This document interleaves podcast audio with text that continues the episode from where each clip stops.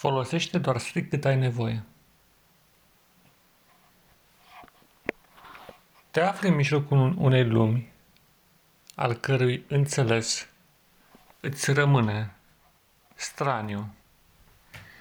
Te afli într-o lume în care totul se schimbă după reguli pe care abia le înveți ca ulterior ele să dispară. Și este dificil să-ți dai seama cu adevărat ceea ce ai nevoie sau ceea ce reprezintă doar o fantezie, de multe ori periculoasă, ba mai mult, chiar un exces. Și îți imaginezi că intri într-o sală în care se află nenumărate obiecte, de toate culorile, de toate formele, de toate dimensiunile. Unele sunt etichetate, altele nu. Și încerci să distingi printre ele așa cum sunt aranjate pe rafturi. O parte, iar alta aruncată la grămadă, încerci să distingi ce anume ai avea nevoie. Problema constă în faptul că nu-ți dai seama în ce constă acea nevoie. Și atunci începi să culegi, oarecum la întâmplare sau după primul impuls, obiectele care îți vin la îndemână. Te miști de la un raft la altul, de pe o platformă pe alta, dintr-un raion la altul, dar nu ți este clar ce ți-ai dori. Alegi la întâmplare, citești eticheta, descrierea conținutului, deschizi cutia. Este ceva interesant. Scoți obiectul și le evaluezi.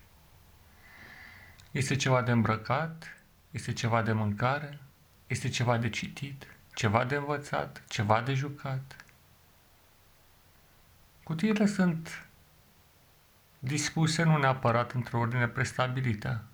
Uneori se respectă denumirea diferitelor raioane, alteori sunt pur și simplu amestecate. Și ai un coș în care începi să pui obiectele pe care le-ai luat din magazin, din acel bazar. Nu știu dacă e un magazin neapărat. După un timp, coșul se umple, ba chiar se revarsă. Ar fi momentul să pleci. Dar este dificil să faci acest... Oare am luat ce trebuia? Oare ai umplut acel cărucior cu tot ce aveai cu adevărat nevoie? Oare? Oare? Și atunci dai jos unele obiecte și le încarci cu altele. Și tot așa până la ora, aproape de ora închiderii, când ești forțat să pleci cu ceea ce ai luat. Treci pe la casă, plătești, normal, prețul diferă față de cel pe care ți l-ai imaginat. E cu mult mai mult sau cu mult mai puțin, depinde. Și obiectele respective le ai cu tine acolo unde îți este casa. Urmând ca ele să se integreze în acel loc pentru o destinație de mai lungă sau de mai scurtă folosință. A doua zi se repetă aceeași schemă. Însă după un timp, casa ta se umple de tot mai multe obiecte. Unele sunt folositoare, dar nu acum. Altele sunt uh, pur și simplu adunate fiindcă ți-au plăcut.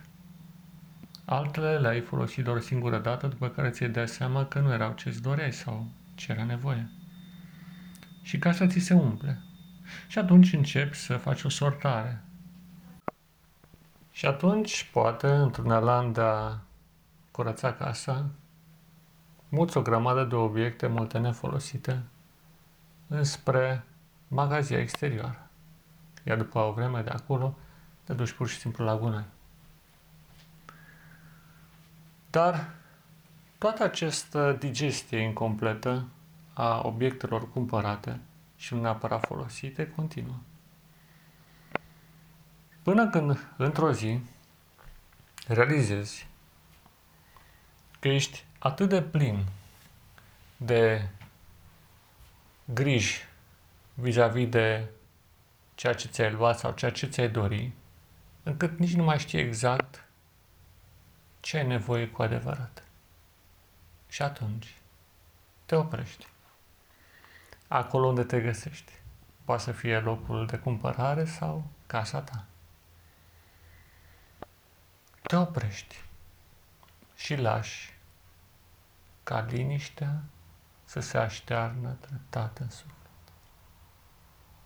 O mie de dorințe vor striga consecutiv după împlinirea obiectului lor. Dar tu vei rămâne. Vei rămâne cu tine însuți, privând în continuare. Vei lăsa ca obiectele dorinței sau obiectele dorințelor să apară înaintea ochilor tăi și să dispară după o vreme. Tot ceea ce nu cultivi dispare. Ceea ce cultivi se întărește. Și rămâi într-o calmă așteptare. Până când se topește din suflet orice urmă de încurtare, orice tensiune, ba chiar orice dorință. Și rămâi în acest calm primordial până după, până când după un timp vei începe să-ți distingi adevăratele trăiri, adevărata identitate și adevăratele dorințe, frumoase, înalte, nobile, ce transcend și depășesc orizontul lumii exterioare. Și atunci realizezi că lumea aceasta este doar un imens bazar atunci când te lași mânat de dorință.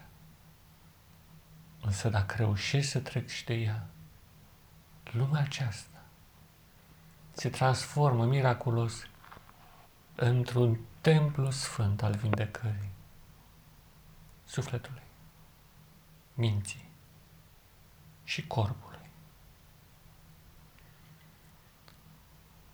Și pe măsură ce descoperă această dimensiune abisală, dar și nemaipomenită înaltă, a măreției existenței, a faptului că ești o ființă sfântă într-un templu la fel de sfânt.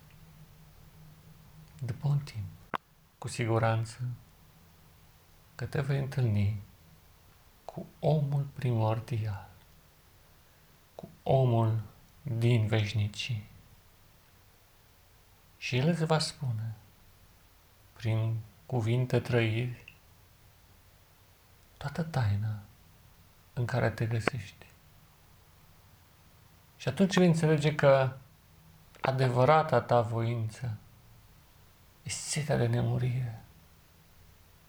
Este idealul veșniciei ce se poate atinge doar atunci când urmezi pur și simplu calea sa.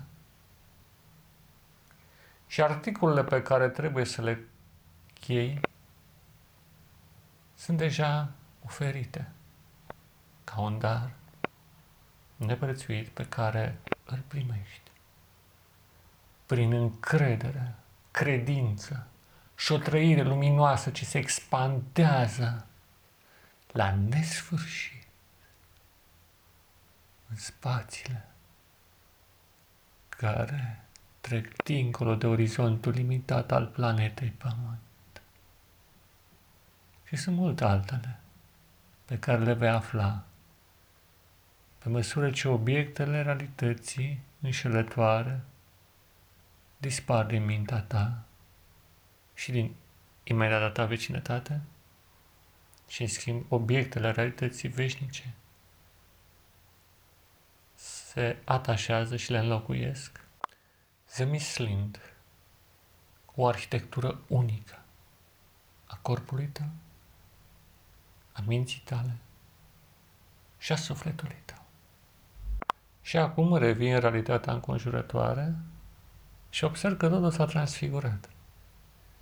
Nu mai există nicio dorință săcăitoare care să te zăpăcească, ci doar o scumpă și dulce pace care îți înalță sufletul dincolo de loviturile, rănile și suferințele pe care oamenii și le provoacă unii altora pe acest nefericit încă pământ. Pace ție, dragul meu prieten și frate, în umanitate. Da, pace ție.